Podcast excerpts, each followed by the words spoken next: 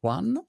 Eccoci, ehm, Federico, come la chiamo? Professore, eh, insomma, sono, sono, in imbarazzo perché io sono sempre nella mia informalità ignorante, non, non so mai come, come, approcciarmi.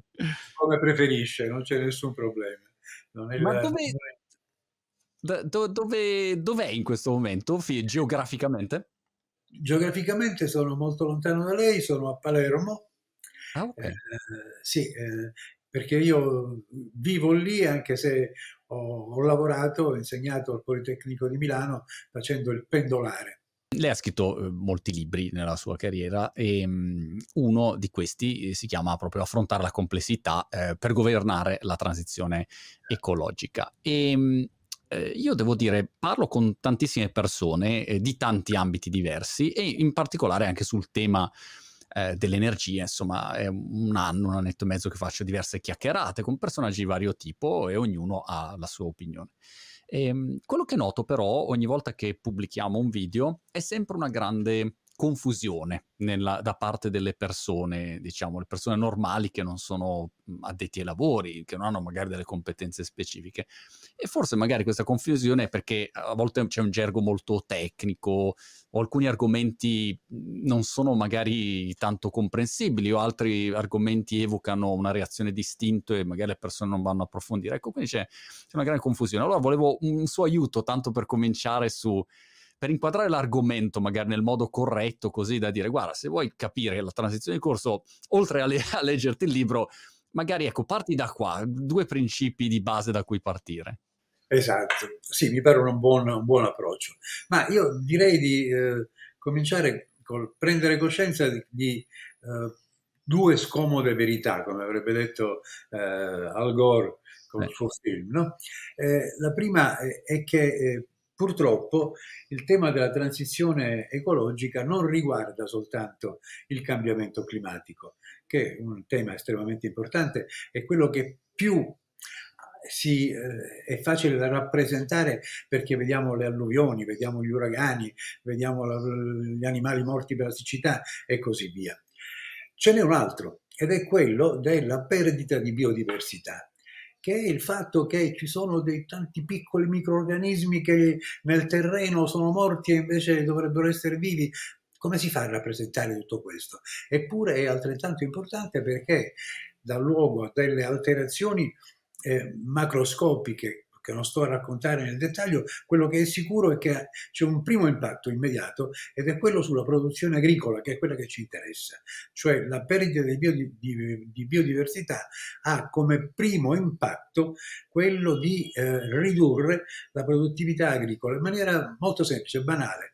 Gli insetti volanti, che sono quelli che provvedono all'impollinazione, muoiono stanno diminuendo in maniera spaventosa.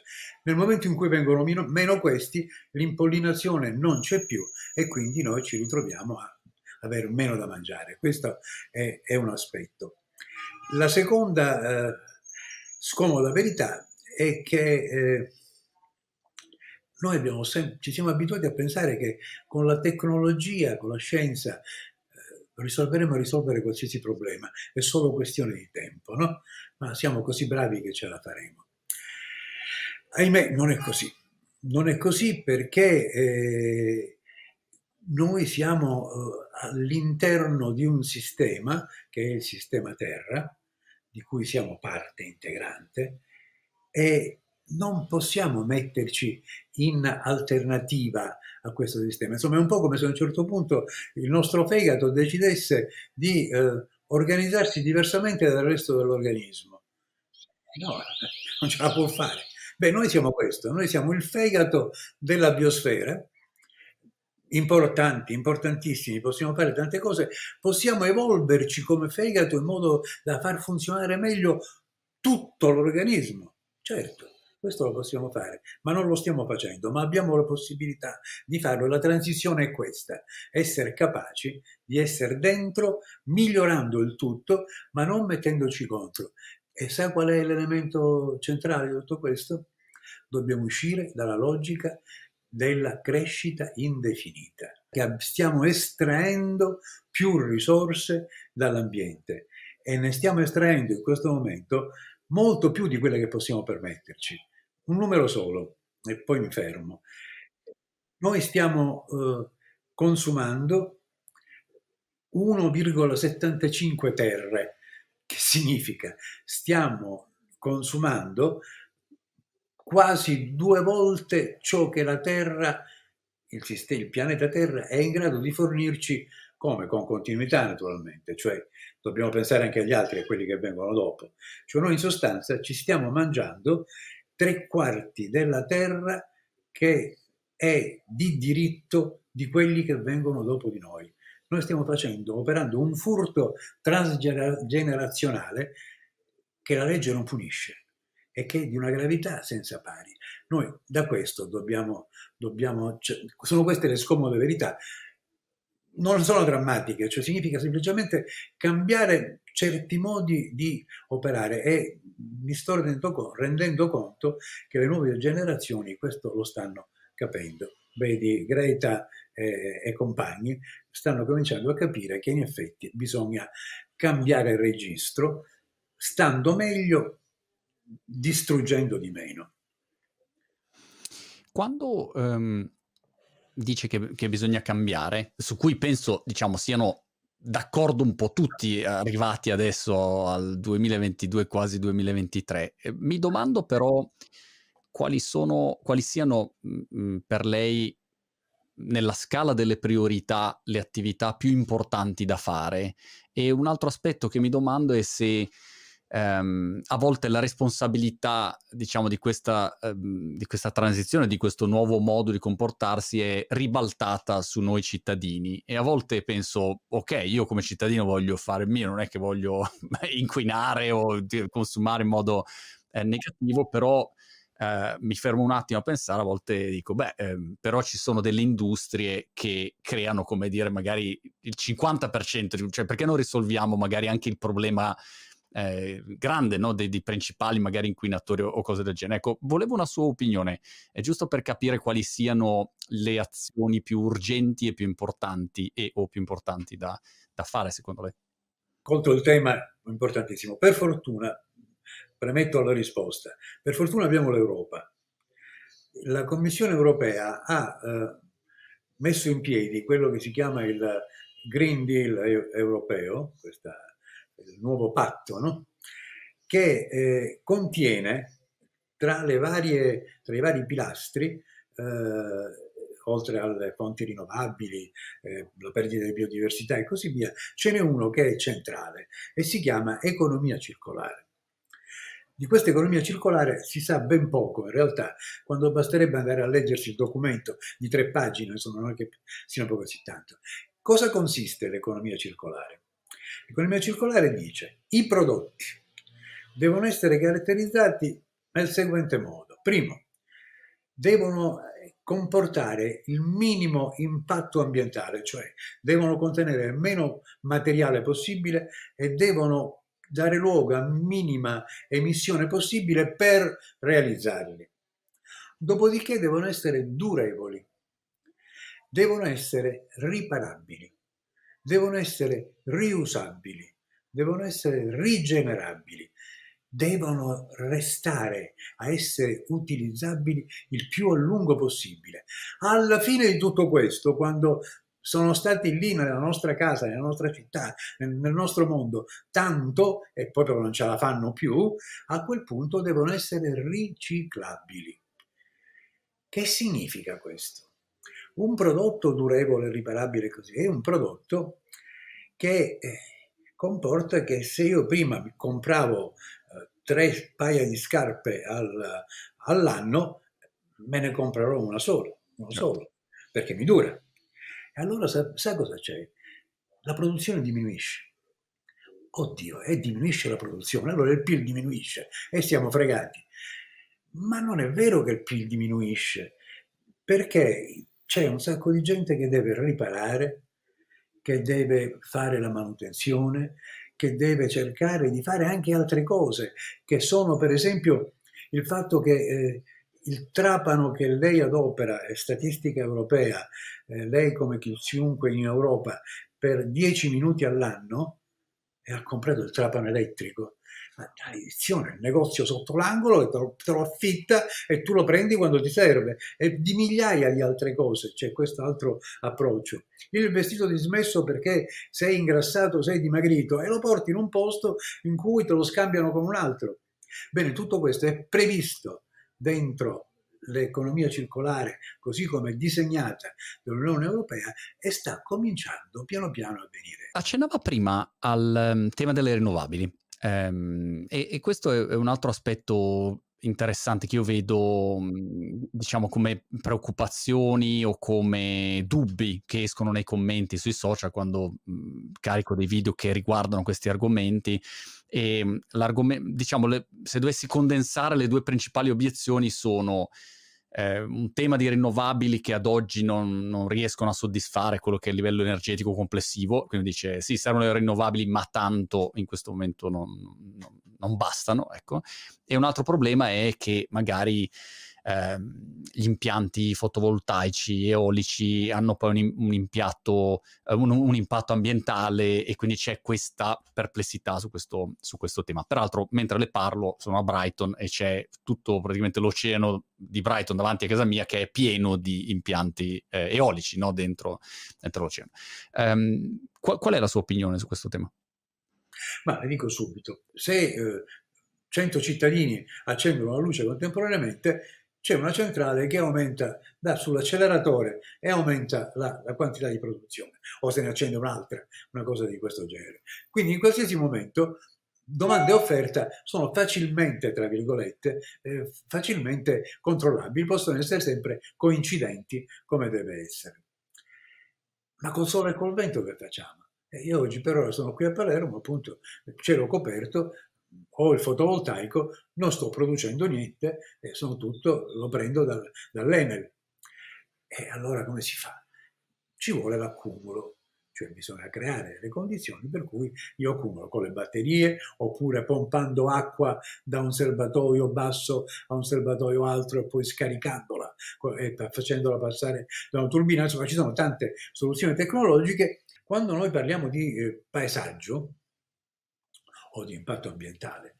Cosa intendiamo? Ormai da qualche decennio, un paio di decenni, eh, per paesaggio non si intende panorama, ma si intende l'insieme della, eh, del, della presenza antropica in termini di manufatti, di storia, di cultura, di produzione anche agricola e di equilibrio ecologico, cioè c'è dentro, tanto che molti paesaggisti hanno protestato perché abbiamo messo nella Costituzione la parola ambiente in quell'articolo che già diceva che si, protegge, si proteggeva il paesaggio. Cioè non c'era bisogno, l'ambiente è dentro il paesaggio. Perfetto. Detto questo, siamo d'accordo che questo è il problema, ma allora non ho ben capito se è tutto questo e cosa abbiamo fatto? Quando a un certo punto abbiamo sostituito i tanti campi eh, di ciascun contadino, che, ognuno che produceva un po' tutto quello che serviva alla sua famiglia, con una enorme distesa tutta quanta a, a grano turco o a, a girasole. E cosa abbiamo fatto? Non abbiamo stravolto il paesaggio, eh, però non se ne è accorto nessuno. Quando facciamo un passo ancora più indietro, quando facevamo i cacciatori e raccoglitori e siamo diventati agricoltori, non abbiamo stravolto il paesaggio. Quando a un certo punto eh, abbiamo messo il, la, la, sulla, sulla cima dell'Acropoli il Partenone, non abbiamo stravolto il paesaggio. Allora, stiamo attenti. Il punto qual è? Non intendo esagerare nell'altra direzione, intendo dire che il paesaggio, questa, questo sistema complesso che include uomo e ambiente, biodiversità e, e, e storia, e etruschi e, e egizi, è qualcosa che non è fisso, è dinamico, lo è sempre stato. Allora, qual è il problema che abbiamo oggi? Che mentre nel passato la trasformazione è stata indolore perché molto lenta, Ora siamo costretti, per ragioni di sopravvivenza, di fare questa trasformazione di paesaggio in termini molto rapidi.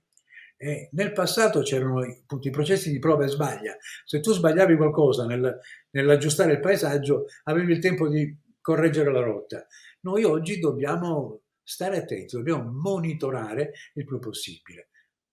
Una, per esempio, soluzione molto interessante, che è quella dell'agrivoltaico, cioè mettere il collettore solare a 2-3 metri d'altezza è un po' più rado, in modo che sotto posso coltivare, e un po' più rado in modo che il sole comunque arrivi, e si è visto che addirittura alcune colture ne trovano giovamento, traggono giovamento da questa faccenda. Ecco, questo abbiamo una legge, nel PNRR ci sono i soldi per fare delle sperimentazioni e giustamente dice però guarda io ti do i soldi per fare l'agrivoltaico però tu mi devi fare un monitoraggio strettissimo per vedere che succede se il, l'ape non viene in qualche modo distratta dalla presenza del pannello o gli, o gli crea dei problemi. Allora facciamo il monitoraggio, come da legge obbligatorio, ma non fermiamoci, non blocchiamolo, cerchiamo di fare tutte queste prove perché e rassegniamoci all'idea il paesaggio cambia. L'importante è che noi ci reintegriamo nel sistema naturale con le nostre tecnologie, ma in modo che non danneggino la preesistenza e non danneggino noi stessi. Un altro, un ultimo tema, e poi la, la lascio andare, che, mh, sul quale però volevo una sua riflessione, era il tema delle città, visto che lei ha um, seguito l'argomento dell'architettura sostenibile, insomma, um, per, per, tanti anni. Volevo eh, capire le città in questo, in questo cambiamento, ecco, anche, anche, di paesaggio, di abitudini, di, di usi, di consumi, di di mhmm, configurazione, mh, mhmm, co- come dovrebbero andare a cambiare e quali sono magari delle giuste linee guida da seguire? Ma guardi, eh, la città è, è centrale, centrale, eh, qualche numero che so a memoria perché lo ripeto, lo ripeto sempre, no?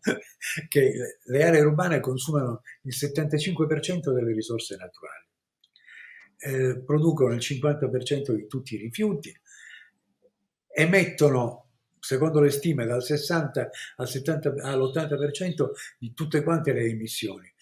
Una, in più l'urbanizzazione è crescente. Bene, eh, perché fanno tanto danno? E, e teniamo conto che insomma, non sono il 100% della, della popolazione che vive lì. Il motivo è il loro metabolismo, cioè la città per vivere di cosa ha bisogno? Energia, materia, acqua, cibo. Ci sono questi flussi che entrano e attualmente che succede? Vengono in qualche modo metabolizzati e poi esce emissioni di gas serra, rifiuti solidi, rifiuti organici. E questo è tutto. E acqua naturalmente, sporca quindi come rifiuto. Allora, eh, tutto questo avviene in maniera talmente irrazionale, è come se noi fossimo soltanto un tubo digerente invece di essere quella cosa più complessa che siamo noi come organismo. No? E dobbiamo tornare, dobbiamo cercare di fare la città in questo modo. Per esempio come? Eh, pensiamo una cosa, il, che significa fare un, metabolismo circolare come dovrebbe essere. E intanto dobbiamo considerare una cosa, che quando, eh, prendiamo casa, casa nostra, no? quando io faccio il conto delle emissioni di casa mia, io cosa guardo? Guardo quanto consumo di gas per il riscaldamento e quanto consumo di energia elettrica per eh, illuminare, per fare qualsiasi altra cosa. Tutte e due causano emissioni di CO2, io faccio il conto perfetto, 100 kg al giorno. E no, non è vero è una mistificazione, perché io devo metterci dentro anche tutta la spesa che ho fatto per mangiare. Il fatto che magari, non dimentichiamolo, che io il computer cui, di cui mi sto servendo in questo momento l'ho, l'ho comprato ed è stato fatto da qualche parte. Cioè ogni oggetto consumi o non consumi energia nel suo funzionamento, che è stato costruito a quelle che si chiamano le emissioni incorporate. Per farlo è stato necessario emettere. Sapete una cosa? Che il, nelle città qualcosa come tre quarti delle emissioni sono di funzionamento, scusi, un quarto sono di funzionamento, tre quarti sono le emissioni incorporate nel flusso di materiali che entrano. Ma allora fermi tutti, qua dobbiamo cambiare un po' l'impostazione e dobbiamo quindi ridurre il flusso di materie. E torniamo all'economia circolare. Quindi l'economia circolare applicata alla città significa mettere in atto tutte quelle strategie che abbiamo detto prima di far durare il più possibile i prodotti. E quindi l'amministrazione comunale deve creare le condizioni perché questo possa essere facile. Ma c'è dell'altro. Come faccio a diminuire la quantità di auto che sono pure con la loro brava eh, emissioni, emissioni incorporate. Eh beh, l'unica soluzione è quella di renderla inutile. Come faccio a renderla inutile? Eh beh, già Parigi ci sta provando, la città dei 15 minuti. L'urbanistica sostenibile da tempo ne parla e parla di città di 5 minuti. Che significa? Significa che tutto quello che mi serve spesso o quotidianamente o una volta ogni due o tre giorni deve essere a una distanza a piedi non superiore ai 5-10 minuti. In modo che io sarei un imbecille se prendessi la macchina perché ci metto di più a cercare un posteggio che ad arrivarci a piedi. Questo è un cambiamento di che cosa? Bisogna riorganizzare la città e cominciare a stabilire. Sai che c'è? Tre farmacie una accanto all'altra? No, non ci possono stare tre eh, bar uno accanto all'altro, ma no, vanno distribuiti in maniera tale che qualsiasi cittadino da casa sua scende e trova un bar, una farmacia, un, eh, un, ristorantino, non so quello che diavolo gli serve, più di frequente senza dover andare il panificio, il, il, il, il fruttivendolo e tutto il resto. Quindi significa di creare, ricreare un tessuto di servizi e negozi di prossimità è un modello che cambia radicalmente il modo di vivere e che comporta l'eliminazione di queste auto, che saranno elettriche naturalmente, mi auguro tra entro un decennio anche a guida autonoma, così eh, li chiamo col telefonino e mi vengono a prendere se ho bisogno, ma il punto fondamentale è che si libererà tanto di quello spazio da poter creare arre- un arredo urbano che rende molto più vivibile la città, posso mettere un sacco di verde che è fondamentale sia perché assorbe CO2, sia perché soprattutto attenua la temperatura durante le ondate di calore e quindi mi migliora la qualità della vita, mi dà e mi salva, salva vite addirittura, e questo è un altro elemento. Insomma, si tratta di ridisegnarla, riguardarla in questi termini, giocare favorire il più possibile il co-working piuttosto che il, lo smart working e così via. Sono mille fattori per cui ci vuole una, come potremmo dire, una progettualità diversa da parte degli amministratori che gestiscono una città. La ringrazio moltissimo per, per questa analisi, dobbiamo fermarci qua, ma spero di aver presto occasione di tornare a fare una chiacchierata, ci sono mille altri temi di, di cui avrei voluto parlare, Le, lo rimandiamo una prossima volta e mm, le auguro un bocca al lupo per tutto e per il, il suo ultimo libro che invito ovviamente tutti a leggere. Alla prossima. Molte grazie, molte grazie e a presto.